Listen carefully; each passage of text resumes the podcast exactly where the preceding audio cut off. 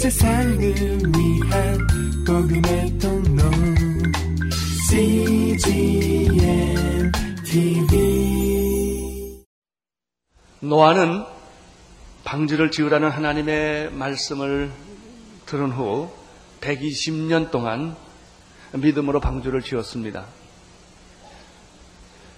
아, 정말 그것은 놀라운 믿음이고 순종입니다.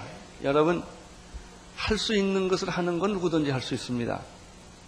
할 수 없는 것, 이해되지 않는 것, 상식으로 맞지 않는 것, 그럼에도 불구하고 하나님이 하라고 하시기 때문에 하는 것은 쉬운 일이 아닙니다. 많은 사람들이 비난을 합니다. 이해하지를 못합니다. 정신병자라고 말합니다. 그럼에도 불구하고 흔들리지 않고 한 길을 걸어갈 수 있다는 것, 그것이 믿음의 길입니다. 여러분, 왜 믿음이라고 말할까요? 왜 상식과 이성과 합리성이라고 말하지 않을까요? 여러분, 이성적인 것은 누구든지 합니다. 합리적인 것은 누구든지 합니다. 상식적인 것, 경험적인 것은 누구든지 합니다. 왜? 모든 사람이 다 이해하니까. 그러나 그것은 믿음이라고 말하지 않습니다. 믿음이라고 하는 것은 바라는 것들의 실상이요, 보이지 않는 것의 증거요, 보지 못하고 듣지 못하고 만질 수 없지만 그것이 사실이라는 사실을 믿기 때문에 하나님이 살아계신다는 사실과 하나님이 말씀해 주셨다는 그 사실을 믿기 때문에 그 길을 걸어가는 것이 믿음의 삶입니다. 나는 여러분들에게 믿음의 사람이라는 별명이 붙여지기를 바랍니다. 노아는 천신만고 끝에 수많은 비난 소리를 들으면서 어쩌면 가장 큰 비난 소리는 자기 자신 안에 있었던 회의였을 것입니다. 내가 이런 일을 계속 해야 하는가? 처음에는 좋아서, 옳아서 시작했지만 사람들의 비난 소리와 홍수가 보여, 홍수가 내리는 기미는 전혀 보이지 않는 그런 기후 속에서 노아의 방주를 짓는다는 것은 그것은 정말 고독한 작업이었을 것입니다. 7장 1절 시작하겠습니다. 7장 1절 시작. 여호와께서 노아에게 이르시되 너와 내온 집은 방주로 들어가라. 내가 이 세대에 내 앞에서 의름을 내가 보았노라. 하나님은 방주를 다 지은 노아에게 두 번째 말씀하십니다. 너는 내 가족을 이끌고 방주로 들어가라. 방주로 들어가라. 노아는 처음이나 끝이나 같은 신앙과 믿음을 가진 사람입니다. 사람은, 대부분의 사람은 처음과 끝이 다릅니다. 처음은 다 잘합니다. 끝까지 가는 사람이 없습니다. 우리는 6장에서 노아에 대한 이런 얘기를 들었습니다. 노아는 의로운 사람이요. 당대의 완전한 사람이요. 하나님과 동행하는 사람이었더라. 그래서 하나님은 노아에게 방주를 지으라고 말씀하신 것입니다. 실장 1절 방주를 다 짓고 난 다음에 하나님이 노아에 대한 이런 평가를 하십니다. 노아는 내 앞에서 의로움을 내가 보았노라. 나도 여러분, 여러분도 나도 그런 말을 듣게 되기를 바랍니다. 예? 너는 의롭다. 내 앞에서 내가 내 의로움. 그렇게 어렵고 힘들고 비난 소리가 있고 고통이 있을지라도 너는 변하지 않았다. 신실했다. 끝까지 믿음을 지켰다. 내 의로움을 내가 보았느니라. 하나님은 왜 노아와 그 가족들에게 방주로 들어가라고 명령을 하셨을까요? 물론 그 이유는 간단합니다. 이제 곧 물의 대심판이 오기 때문에 대홍수가 일어나면 아무도 살아날 사람이 없기 때문에 지구는 물바다, 죽음의 바다가 되기 때문에 온 지구는 다 물로 덮이기 때문에 살아날 수 있는 유일한 방법은 방주 안으로 들어가는 것이기 때문일 것입니다. 방주는 피난처요. 방주는 구원의 배인 것입니다. 그래서 방주로 들어가라는 것입니다. 여러분, 방주라고 하는 것은 답답한 곳이 아니겠습니까? 밖을 볼 수도 없고. 언제 심판이 끝날지도 모르는 그런 정말 기막힌 공간에 수십 마리의 동물들과 함께 지내야 하니 거기는 행복한 자리는 결코 아닐 것입니다. 그러나 하나님은 우리에게 방주로 들어가라고 하는 것처럼 이 험한 세상에서 당신이 구원받는 비결은 교회를 떠나지 말라는 것입니다. 하나님을 떠나지 말라는 것입니다. 하나님 안에서 사는 것은, 교회 안에서 사는 것은, 어떨 때 보면 제한이 많고, 어떤 때는 답답한 일이 많고, 어떤 때는 고통스러운 일이 많지만, 그것이 내가 살 길이다. 방주로 들어가라. 이렇게 말씀을 하셨습니다. 그러나, 단순히 심판, 홍수가 있기 때문에 방주로 들어가라는 뜻보다는 더 깊은 뜻이 이 말씀 속에 있습니다. 이것을 좀 알기 위해서는 6장 18절의 말씀을 읽을 필요가 있습니다. 6장 18절 시작. 그러나 너와는 내가 내 언약을 세우리니 내 아들들과 내 아내와 내 자보와 함께 그 방주에 들어가라. 여기서 중요한 단어가 하나 나옵니다. 그것은 언약이라는 단어입니다. 하나님이 심판 중에 노아에게 내가 너와 언약을 세우겠다고 약속을 하셨습니다. 그것은 너는 내가 구원할 것이다. 여러분, 심판이란 무엇입니까? 하나님이 다시 시작하는 방법입니다. 이제는 더 이상 둘 수가 없기 때문에 쓰레기가 더 이상, 구더기가 더 이상, 죄악이 더 이상 방치할 수가 없기 때문에 이것을 일단 정리해야 돼. 정리하지 않으면 더 이상 갈 길이 없기 때문에 하나님은 정리하시기로 결정하신 것입니다. 이것이 심판이에요. 심판은 멸망을 하기 위하여 주는 것이 아닙니다. 다시 시작하기 위해서 주는 것입니다. 따라서 심판에는 구원이 있습니다. 구원을 정말 주기 위하여 잘못된 것을 다 제거하는 것이죠. 하나님은 약속을 하셨습니다. 너와 너, 내 가정은 내가 구원할 것이다. 구원하는 방법으로서 방주를 너는 만들고 그 방주 안에 들어가 있으면 너는 구원을 받게 될 것이다. 여기서 굉장히 우리가 또 어, 재미있는 사실 하나를 발견하게 됩니다. 그것은 뭐냐면 심판은 영원하지 않다는 것입니다. 일정한 기간의 심판이 있습니다. 이것은 마치 부모가 자식을 야단칠 때 영원히 야단치지 않는 것과 똑같습니다. 화가 나서 자를 야단치지만 그건 몇 시간, 몇 분 이 정도 야단치지 하루 종일 야단치는 부모는 없습니다. 하나님께서 심판을 주실 때 일정한 시간을 주는데 그 시간 동안 안에 내가 방주에 들어가서 이 심판을 피하라고 하는 것입니다. 내가 너와 약속을 하겠다. 하나님은 약속을 하시는 분이십니다. 하나님의 특징은 무엇입니까? 신실하다는 것입니다. 하나님의 특징은 무엇입니까? 배신하지 않는다는 것입니다. 만약 하나님이 배신하고 하나님이 신실하지 않는다면 그분은 하나님이 아닐 것입니다. 사람의 특징은 무엇입니까? 배신한다는 것입니다. 아무리 신실한 사람이라도 그 인생에 몇 번은 배신합니다. 몇 번은 거짓말합니다. 하나님은 한 번도 배신하거나 거짓말하시는 법이 없으십니다. 그분은 신실하시기 때문입니다. 하나님은 약속하시는 하나님이요. 언약을 체결하시는 그 하나님이시요. 그 언약은 반드시 이루시는 하나님이신 것을 믿습니다. 노아에게 약속을 했습니다. 내가 너와 내 가족은 구원할 것이다. 너는 방주를 만들고 그 방주 안에 들어가면 내 약속은 성취될 것이다. 우리는 구약을 New Testament라고 말합니다. 신약을 New Testament라고 말합니다. 그것은 Testament라는 약속이라는 뜻입니다. 하나님은 약속을 하시고 그 약속을 성취하시는 분이십니다. 노아의 당시는 물로 세상을 심판했지만 앞으로 인류의 최후에는 불로 심판하십니다.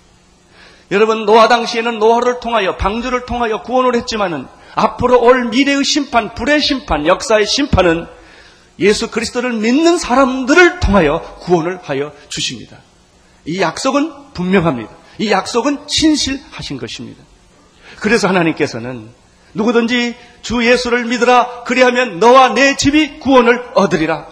여러분 앞으로 올 불의 심판, 역사의 마지막 심판에 누가 구원을 받을 수가 있겠습니까?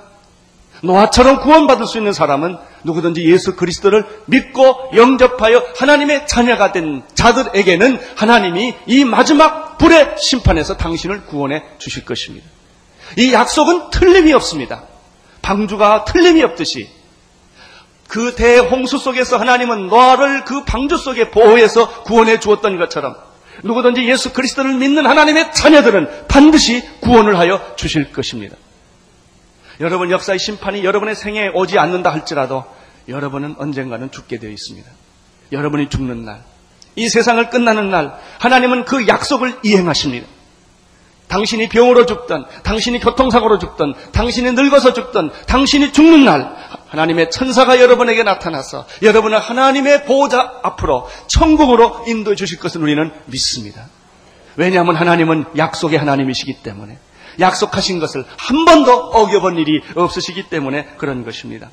민수기 23장 19절에 보면은 하나님은 인생이 아니시니 시건치 아니하시며 하나님은 인자가 아니시니 후회가 없으시도다. 어찌 그 말씀하신 바를 행치 아니하시며 하신 말씀을 실행치 아니하시라. 이렇게 말씀을 했습니다. 여러분 하나님은 신실하신 분인 것을 믿으시기를 바랍니다. 누구든지 예수를 믿는 자는 구원을 얻으리라는 약속은 분명히 이루어질 줄로 믿습니다. 이 역사의 마지막은 심판이 올 것입니다. 노아가 구원을 받았던 것처럼 예수님 앞에 도피하는 사람은 예수 그리스도를 영접한 사람은 예수 그리스도를 믿음으로 하나님의 자녀가 된 사람들은 반드시 구원하여 주실 것입니다. 이것을 믿어야 하는 것, 이것을 신뢰하는 것, 그것이 바로 오늘 하나님께서 방주에 들어가라고 하신 뜻의 의미가 여기 있는 것입니다. 2절, 3절을 같이 읽겠습니다. 시작.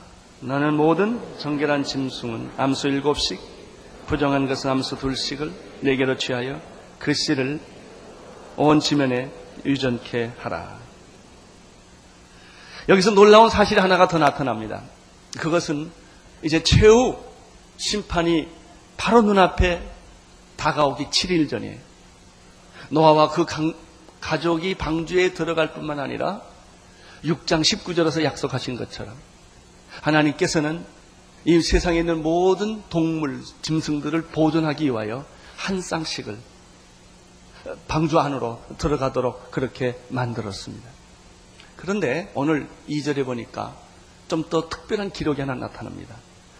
암수, 어, 둘, 어, 암수 둘을 취하여 어, 방주 안에 들여보내는데 정결한 짐승은 일곱을 들어 넣으라고 하는 것입니다. 보통 짐승은 다 들어가면 됩니다. 그러나 여기서 정결한 짐승은 일곱 쌍을 넣으라는 뜻은 무엇일까요? 일곱씩, 암수 일곱씩을 넣으라는 뜻은 무엇일까요? 정결한 짐승은 더 번식을 많이 시키기 위해서일까요? 아닙니다. 하나님은 암수만 되면 번식은 가능합니다. 예, 여러분, 재밌는 사실 중에 하나는요, 방주 안에서 1년을 살았는데 죽었다는 기록이 없고요, 병들었다는 기록이 없습니다. 걱정하지 마십시오. 여러분, 하나님이 다 지켜주고 보호해 주실 줄로 믿습니다. 어, 그러면 왜 정결한 짐승은 일곱씩을 넣으라고 하셨을까요? 아주 재밌는 뜻이 여기 있습니다. 정결한 짐승은 제사용입니다. 번식용이 아닙니다. 방주에서도 제사는 계속되었다는 것입니다. 어떻게 방주 안에서 그 수많은 짐승들과 노아와 가족들이 1년 동안 햇빛도 없고 공기도 좋지 않는 그곳에서 1년 동안을 생존할 수가 있었을까요? 예배 때문입니다. 예배를 드리고 있는 동안에는 천국입니다. 그들이 거기서 하나님을 경외하며 하나님을 기억하며 하나님을 찬양하며 하나님께 예배를 드리고 있었기 때문에 방주는 천국이 된 거예요. 천국이란 어떤 것입니까? 환경이 좋은 것이 아니라 하나님이 계신 것이요. 예배가 있는 것이 천국입니다. 그래서 하나님은 예배를 위하여 새와 짐승 중에서 일곱 쌍을 제사용으로 특별히 더 집어넣으라고 말씀을 하신 것입니다. 제사란 무엇입니까? 하나님과의 만남입니다. 예배란 무엇입니까? 하나님은 영이시니 예배하는 자가 신령과 진정으로 예배할 지니라. 여러분이 예배를 드리고 있는 동안 여러분 하나님과 동행하는 것입니다. 하나님과 만나는 것입니다. 하나님의 임재 가운데 여러분이 들어가는 것입니다. 우리들의 인간의 일상적인 경험은 죄의 경험이에요. 우리들의 인간의 일상적인 경험은 세상에 대한 경험에 세상은 세상에 대한 경험, 죄에 대한 경험은 비참해요. 그건 행복하지 않아요. 경험이 많으면 많을수록 인간은 지저분해지는 거예요. 하나님을 경험하는 것은 축복이에요. 짧은 시간이지만 하나님을 만나는 것처럼 좋은 것이 없지요. 왜냐하면 하나님의 영광을 내가 경험할 수 있고 하나님의 축복을 내가 경험할 수 있고 하나님의 사랑과 용서를 경험할 수 있는 것이 바로 예배이기 때문에 그렇습니다. 하나님께서는 가인의 제사를 거절했어요. 예배라고 다 받지 않아요. 하나님이 거절하는 예배가 있어. 하나님의 뜻에 맞지 않고 하나님의 마음에 맞지 않는 예배는 아무리 드린다 하더라도 안 맞습니다. 하나님은 아벨의 제사를 드렸 받았습니다. 아벨의 제사는 피해 제사예요.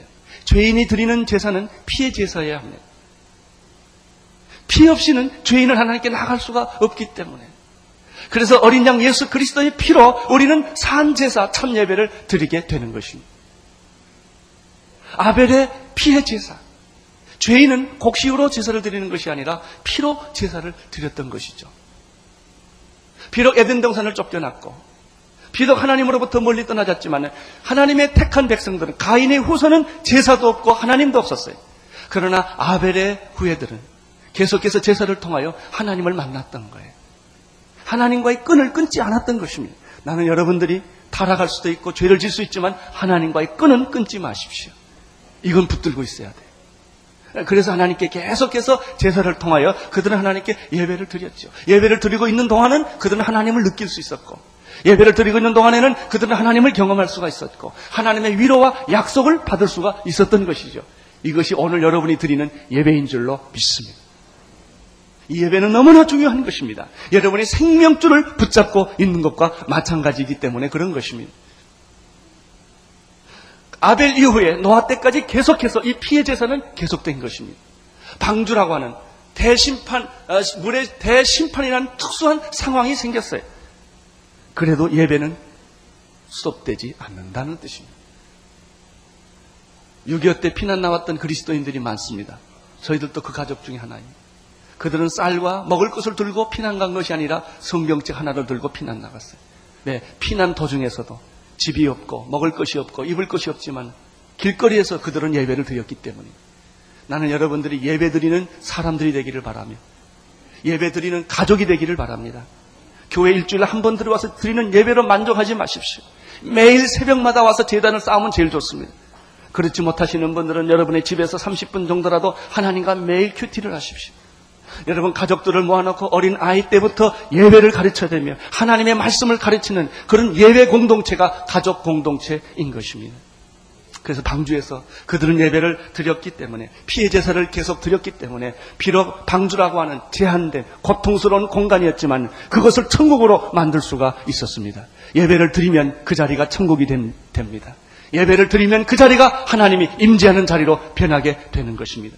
그래서 교회에 여러 가지 프로그램과 여러 가지 행사와 여러 가지 위원회와 여러 가지 프로그램들이 많지만 가장 중요한 것은 이 예배인 것입니다.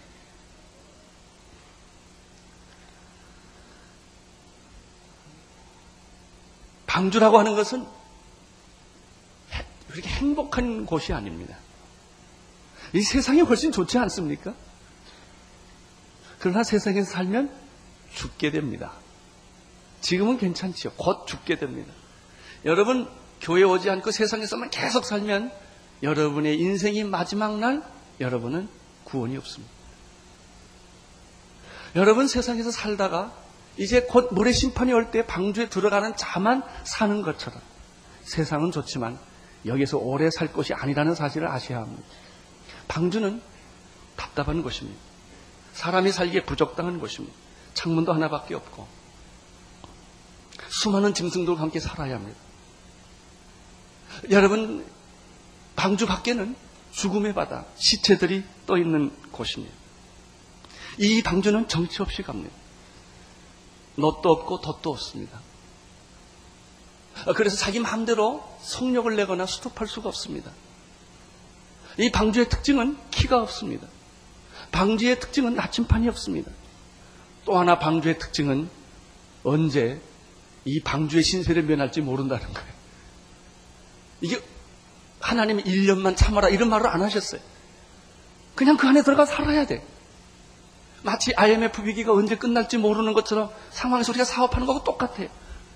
기가 막힌 거예요. 거기서 사는 게 방주의 생활이에요. 그러나 여러분 너무 답답하게 생각하지 마십시오. 그것이야말로 가장 큰 기적과 축복이 있는 것입니다. 그것이 교회와 같은데 마치 이것은 그리스도인들이 이 세상에서 살아가는 모습과 아주 비슷합니다. 방주에 있는 그, 사, 그 노아와 그 가족의 운명이란 이 세상에서 사는 그리스도인들의 운명과 같아요. 예수 믿고 교회 나오면요. 어떤 때는 좀 세상적으로 멋지게 살아보는 게 다 제한이 돼요. 한계가 있어요.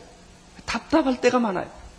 그러나 여러분이 믿음의 눈을 뜨고 다시 보면 그 자리가 천국이라는 사실을 여러분은 알게 될 것입니다. 방주 안에서 살아가는 유일한 방법은 무엇입니까? 하나님을 신뢰하는 것 외에는 없습니다. 만약에 하나님을 믿거나 신뢰하지 않는다면 미쳐버릴 것입니다. 왜? 배가 지금 어디로 가는지 알지도 못하고 밖을 내다볼 수도 없고 이 고난은 언제 끝날지 전혀 예측할 수가 없기 때문에 그런 것입니다. 여러분 이 방주를 보면 인생의 모습을 그대로 보여주고 있습니다. 사람들은 자기가 자기 인생을 다 항해하는 것 같아요. 그러나 그렇지 않습니다. 내가 내 인생을 살아가지 못합니다. 인생의 주인공은 나 같아요. 그러나 나라고 생각하고 열심히 살고 사업을 하고 공부를 하고 결혼하고 아기 낳고 시집가고 장가가 다 가봤지만 여러분의 인생의 결론은 뭐예요? 내 인생은 내 것이 아니라는 거예요. 내가 똑똑하고 잘나서 다 내 길을 가는 것 같아도 결국 가보면 벽이에요. 우리는 병에 들게 돼요. 세상 만사 내 뜻대로 되지 않아요. 사업도 공부도 다 자기 뜻대로 안 돼요. 어떻게 보면 내가 누구의 의견인가 이렇게 미친 사람처럼 살아온 거예요. 그러면서도 내가 살았다고 생각을 해요. 인생은 실존주의자들이 말하는 것처럼 회로도 충로, 통로도 출구도 없는 일종의 벽이에요. 절망이에요. 허물을 깨달은 것이 정말 인생의 본질을 잘 깨달은 거예요. 노아의 방주의 신세와 똑같아요. 이 비슷한 것이 갈대 상자. 생후 3개월 된 모세를 태우고 갔던 갈대 상자 자기가 운전할 수 없어요. 자기가 성령 낼 수 없어요. 자기가 원하는 대로 가지지 않아요. 물결 치는 대로 바람 부는 대로 그러나 안심하십시오. 그 모세를 실었던 갈대 상자는 하나님의 특별한 인도하심으로 애굽의 공주의 손 안으로 들어갔다는 사실입니다. 여러분은 여러분의 인생을 운전하지 마세요. 하면 할수록 엉망이 될 것입니다. 하나님께 맡기십시오. 하나님이 여러분의 인생을 보호해 주실 것입니다. 하나님이 여러분의 인생을 축복해 주실 것입니다. 하나님이 여러분이 알지 못하는 신비하고 놀라운 길로 여러분의 생애를 인도해 주실 줄로 믿습니다. 여러분이 여러분의 인생을 운전하고 여러분의 여러분의 인생을 책임지면 혼란에 빠지게 되고 절망에 빠지게 될 것입니다. 그러나 언제 고난이 끝날지도 알 수 없으며 노아의 방주가 언제 땅으로 내려갈지 아무도 알지 못하고 창밖이 전혀 보이지 않고 어떻게 보면 죽음의 집같이 느껴지는 그곳은 놀랍게도 예배가 있기 때문에 제사가 있기 때문에 하나님의 임재가 나타나기 시작을 했고 하나님의 기쁨이 나타나기 시작을 했고 하나님의 축복이 나타나기 시작했다는 사실입니다. 바로 이것이 정결한 짐승 일곱씩을 집어넣으라는 말의 의미가 바로 여기에 있습니다. 나는 이렇게 믿습니다. 노아의 방주는 결코 불행한 장소가 아니었다. 여러분, 불행과 행복은 환경에 있지 않습니다. 누구와 함께 있느냐가 불행과 행복을 결정하는 것입니다. 내가 정말 좋아하는 사람과 함께 있으면 그 자리는 행복한 자리가 될 것입니다. 감옥에 들어간다 할지라도 내가 사랑하는 사람과 함께 있다면 그 자리는 천국이 될 수가 있습니다. 마찬가지입니다. 참 행복은 하나님과 함께 있는 것이 행복입니다. 아무리 좋은 집에서도 하나님이 없다면 지옥일 것입니다. 방주는 하나님이 동행하는 곳이었습니다. 하나님이 운행하는 곳이었습니다. 하나님의 임재가 있었던 것이었습니다. 예배가 있었던 것입니다. 신령과 진정으로 드리는 참 예배가 존재했던 것입니다. 나는 여러분의 집안에 예배가 있게 되기를 축원합니다. 나는 여러분의 인생에 예배가 일어나기를 축원합니다. 나는 온누리교회가 드리는 예배가 가인의 예배가 아니라 아벨의 피해 제사로 드리는 예배가 되기를 축원하는 것입니다. 만약 그렇다면 우리 민족 안에 참 예배가 있다면 우리 민족은 행복한 민족이요 복된 민족이 될 줄로 믿습니다. 4절 5절을 보십시오. 시작. 지금부터 7일이면 내가 40주야를 땅에 비를 내려 나의 지은 모든 생물을 지면에 쓸어버리리라. 노아가 여호와께서 자기에게 명하신 대로 다 준행하였더라. 여러분 짐승이 그 많은 짐승이 노아 방주로 들어가는 날짜는 7일입니다. 7일 동안 이 모든 짐승이 방주 안으로 들어가야만 합니다. 그것이 가능할까요? 그렇게 많은 짐승들이 어떻게 7일 안에 그 방주 안에 다 들어갈 수가 있을까요? 4절에 보면은 7일 동안이라는 말이 나옵니다. 기적의 7일입니다. 나는 여러분에게도 기적의 7일이 일어나기를 바랍니다. 5절에 보면은 5절에 보면은 노아가 여호와께서 자기에게 명하신 대로 다 준행하였다라는 말을 들어보면 하나님께서 약 명령하신 그것이 다 이루어졌다는 뜻입니다. 저는 가끔 이런 생각을 합니다. 아니 그 많은 동물들을 어떻게 노아의 방주에 다 집어넣을 수가 있었을까?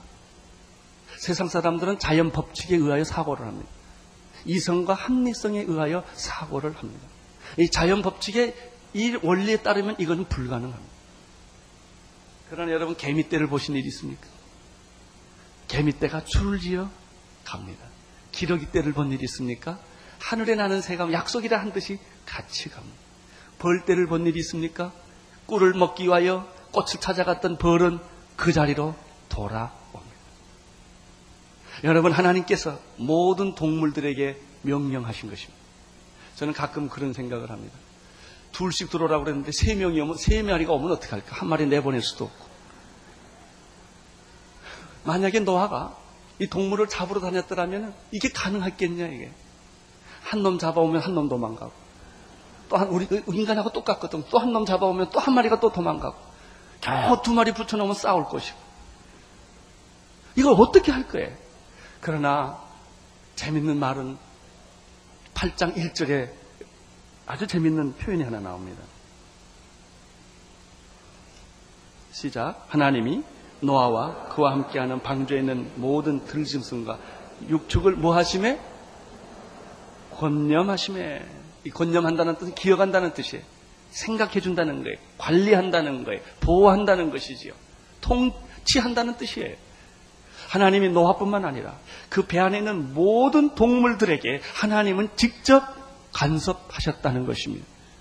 그렇기 때문에 노아가 동물을 찾으러 간 것이 아니라 동물들이 노아 앞으로 둘씩 둘씩 짝을 지어서 질서 있게 개미떼 같이 나왔다는 거예요. 그래서 모든 동물들이 갈등 없이 배에 들어가는 시간이 7일이라는 거예요. 그러면 갈등할 게 없어요.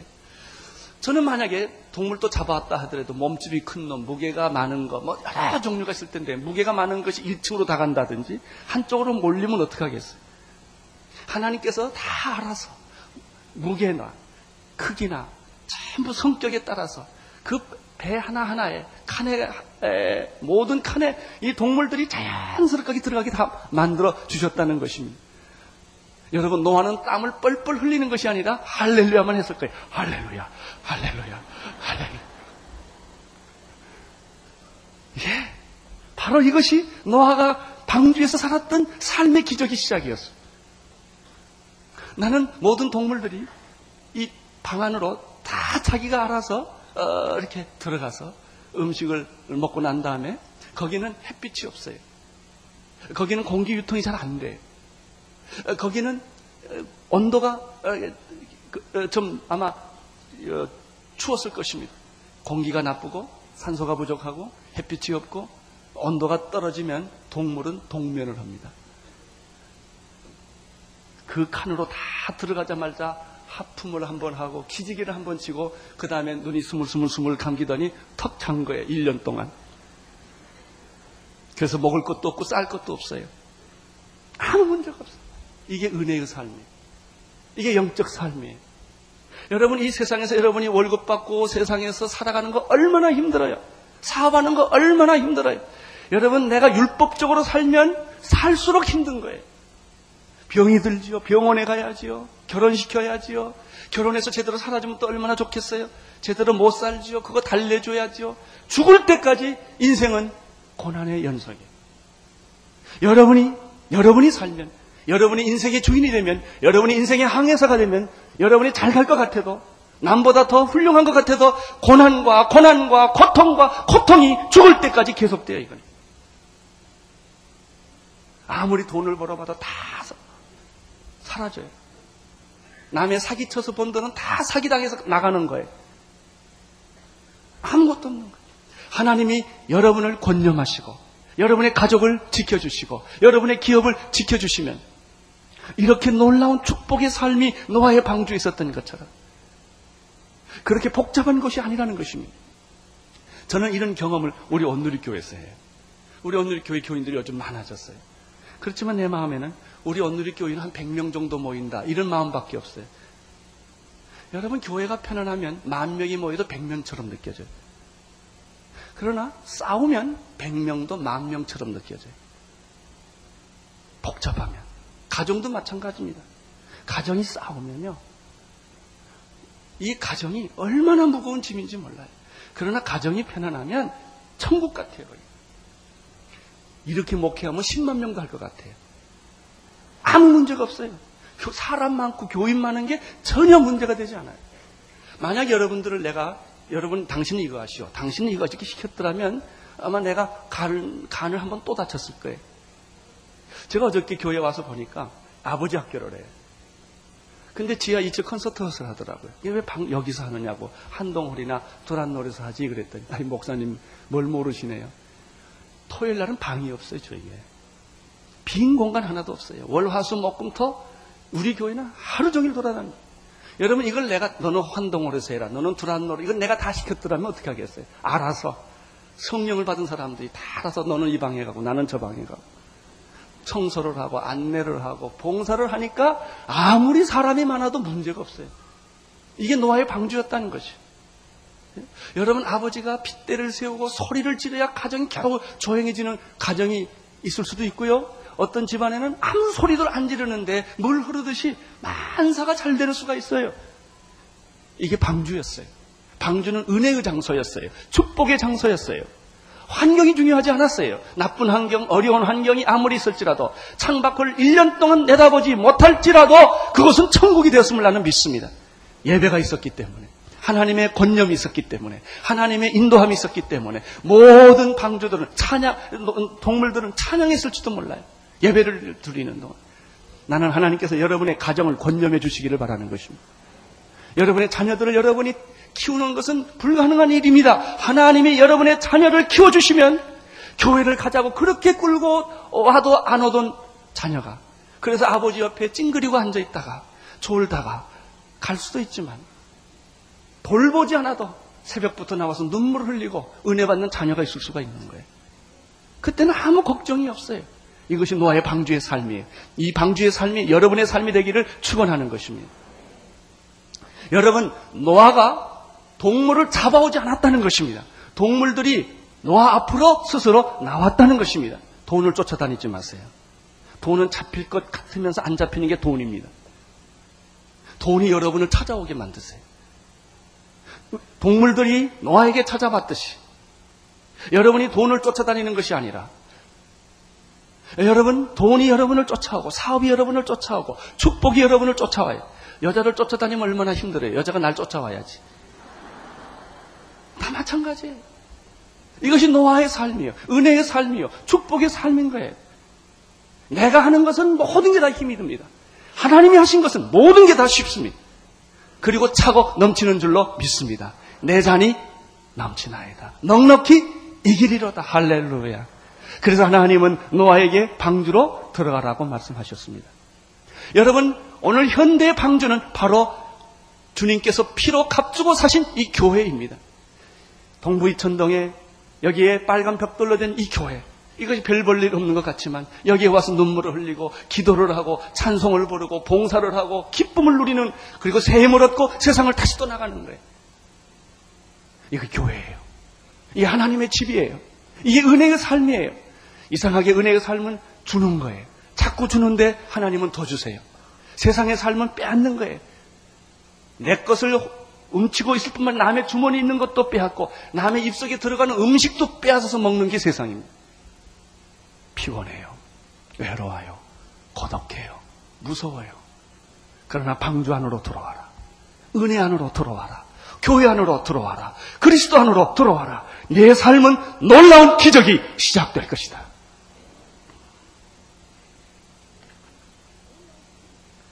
이제 6절부터 7절부터 6절부터 아, 어, 보겠습니다. 6절부터 9절까지 보겠습니다. 시작. 등수가 땅에 있을 때 노아가 600세라 노아가 아들들과 아내와 자부들과 경수를 피하여 방주에 들어갔고 정결한 짐승과 부정한 짐승과 새와 땅에 기는 모든 것이 하나님이 노아에게 명하신 대로 암수 둘씩 노아에게 나와 방주로 들어갔더니 여러분 7일 동안에 이 기적의 현장을 노아는 목격할 수가 있었습니다. 이제 배 안으로 모든 것이 다 들어갔습니다. 이것이 그리스도인이 세상에 살아가는 법칙입니다. 그리스도인이 세상에 살아나가는 기적과 축복인 것입니다. 이렇게 살았던 사람들이 광야에서 40년 동안 이스라엘 백성들이 살 수 없는 인간의 모든 조건으로 살 수 없는 광야의 삶을 만나를 먹고 샘물을 먹고 하나님의 율법을 받고 성막을 가지고 불기둥과 구름기둥으로 40년 동안을 기적처럼 살았던 축복이 여기에 있는 것이며 여러분이 광야 같은 이 세상에서 질병이 있고 고통이 있고 어려움이 있지만은 하나님이 택한 백성들 예수 그리스도 이름을 부르는 모든 사람들에게는 바로 이런 은혜의 삶을 예비하시고 주시는 줄로 믿습니다. 모든 일들이 다 이제 약속대로 진행되었습니다. 준비가 다 끝났습니다. 아, 그런데 아마 그 마지막 7일 동안은 두 가지 갈등이 있었을 거예요. 이런 기적과 흥분이 있었음과 동시에 이 7일 동안 홍수의 사인이 전혀 보이지 않았다는 거예요. 그래서 한편으로 노아가 그런 염려가 있었을 거예요. 하나님의 사람은 의심하지 않는 사람이 아니에요. 하나님의 사람은 의심이 없을까요? 두려움이 없을까요? 아니에요. 믿고 나가면서도 한편으로 두려움이 있어요. 이게 안 되면 어떡하나. 그러면서도 또 한쪽에는 그는 하나님의 기적을 보고 있어요. 두 가지예요. 전혀 아무 사인이 없고 동시에 엄청난 기적이 있는 거예요. 그래서 오늘 하룻밤을 자면 그래 하나님의 기적이 있어.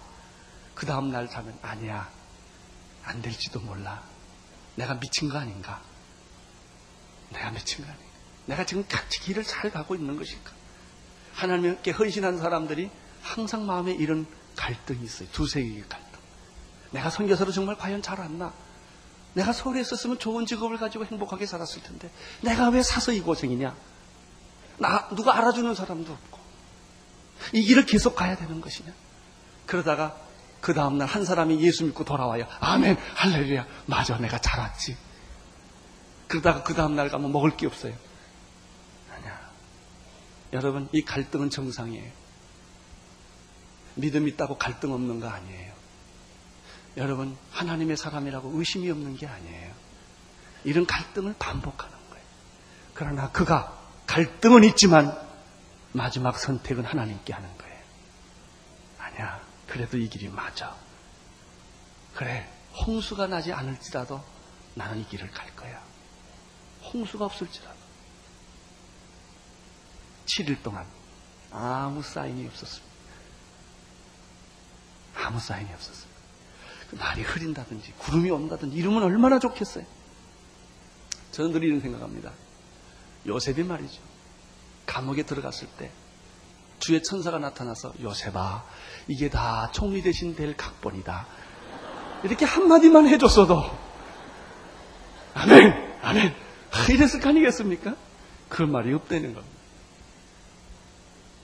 그 말이 없어요. 신앙은 고독한 거예요. 신앙은 외로운 거예요. 믿음으로 살아가야 하기 때문에 아무 누구도 증거를 보여주지 않기 때문에 외로운 거예요. 사람들이 비판하기 때문에 외로운 거예요. 여러분, 엘리야가 갈멜상에서 무릎 꿇고 기도할 때 머리가 두 무릎 사이에 들어가 기도를 합니다. 기도 끝나고 사환을 부릅니다. 너 빨리 저기 가서 지중해 저 끝에 구름이 있나 좀 봐라. 이 말은요, 엘리야가 고민했다는 얘기. 믿었다는 얘기가 아니라, 이게 비 안 오면 어떡하냐 이거예요. 가보니까 아무것도 없어요. 그러니까 엘리야는 머리가 더, 더 들어가는 거예요. 죽을 힘미해서 기도해가고 또 가봐라. 없어요. 다섯 번째 가보라도 없어요. 여섯 번째 가보라고 그래도 없어요. 비올 기색이 전혀 없는 거예요. 구름 한 조각 없는 거예요. 이게 신앙생활이에요. 목사면 의심이 없을까요? 가, 고민이 없을까요? 고민이 없는 게 아니에요. 갈등이 없는 게 아니에요. 그것을 넘고 일어설 수 있는 믿음을 주신 것 뿐이에요. 마지막, 일곱 번째 기도하고 또 가보라고 말합니다. 그때 사화는 이런 보고를 합니다. 엘리야여, 저 끝에 손바닥만한 구름이 떴습니다. 그 손바닥만한 구름은 3년 반 동안 비 오지 않았던 그곳에 폭우를 내리는 사인이었던 거예요. 할렐루야. 이것이 믿음입니다. 여리고성을 13바퀴 돌아도 그때 말이죠. 천둥이 좀 치고 벽돌이 한두 장 떨어지면 얼마나 좋을까요? 그런 거 기대하지 마세요. 사막을 걷는 것 같고, 모래를 씹는 것 같고, 그러면서도 그 길을 가는 게 믿음이에요. 10절, 10절 읽어주십시오. 7일 후에 홍수가 땅에서 땅에 덮이니 할렐루야. 하루아침에 한순간에 하늘이 먹구름이 쌓이기 시작하는 거예요. 기적은 오기 시작합니다. 나는 이러한 삶이 여러분의 삶이 되기를 축원하는 것입니다. 결국 인생은 믿음의 싸움이에요. 합리적으로 가느냐, 상식적으로 가느냐, 자연 법칙으로 가느냐, 하나님과 함께 고독하고 외롭지만 믿음의 삶을 계속 살아가는 것이다. 노아가 600세 되던 11절 해 2월 곧 그 달 17일. 여러분 이렇게 날짜가 구체적으로 쓰여진 것을 보면 이게 역사적 사실이라는 거예요. 옛날 역적에 이르지 않았어요. 날짜까지, 시까지 구체적으로 다 기록하고 있는 거예요. 왜 사람들은 노아의 방주를 신화라고 말할까요? 자연 법칙과 인간의 이성과 지성으로는 해석이 안 되기 때문에. 여러분 하나님이 빛 말씀으로 세계 선지를 창조했다는 말을 사람들이 왜 못 믿을까요? 빛이 있으라 하심에 빛이 있었더라 이 말을 왜 못 믿을까요? 인간은 자기의 지성과 지식과 합리성과 자연 법칙과 상식으로만 그것을 해석하기 때문에 인간이 어떻게 하나님을 해석할 수가 있겠어요? 하나님이 하신 일을 어찌 인간이 이해할 수가 있겠어요? 드디어 7일 후에 비가 왔다는 것입니다. 그날에 큰 기쁨의 샘들이 터지며 하늘이 창문을 열었다고 그랬습니다. 40주야를 비가 땅에 쏟아졌더라. 여러분, 많은 사람들은 이 사실을 믿지 않았습니다. 앞으로 세상이 종말이 올 것을 사람들이 믿지 않습니다. 그러나 곧 올 것이며 게으르지 말고 열심을 품어 주님을 섬기십시오. 의심하지 마십시오. 여러분 우주의 종말이 여러분의 생애에 오지 않는다 할지라도 여러분이 죽는 날이 있어요. 준비하셔야 합니다. 깨어 있어야 합니다. 그리고 노아처럼 방주를 지어야 합니다. 그리고 주님이 명령하신 그 명령을 우리는 순종해야 합니다. 베드로전서 3장 10절에 이렇게 말씀하고 있습니다. 그러나 주의 날이 도적같이 오리니 그날에는 하늘이 큰 소리로 떠나가고 체질이 뜨거운 불에 풀어지고 땅과 그 중에 있는 모든 일이 드러나리로다. 사랑하는 성도 여러분, 하나님을 떠나지 마십시오. 교회를 떠나지 마십시오. 생명줄을 놓치지 마십시오. 그리고 준비하십시오. 자나 깨나 하나님 중심으로 사십시오. 기도하겠습니다. 하나님 아버지, 우리의 어리석고 방자한 생각을 다 버리게 하시고, 믿음으로 갔다가 흔들리고 의심하고 갈등하는 그 어리석음에 빠지지 않게 하시고, 끝까지 신실하신 하나님을 신뢰하게 하시고 하나님의 기적을 목격하게 하여 주옵소서. 예수님 이름으로 기도드립니다. 온 세상을 위한 복음의 통로 CGM TV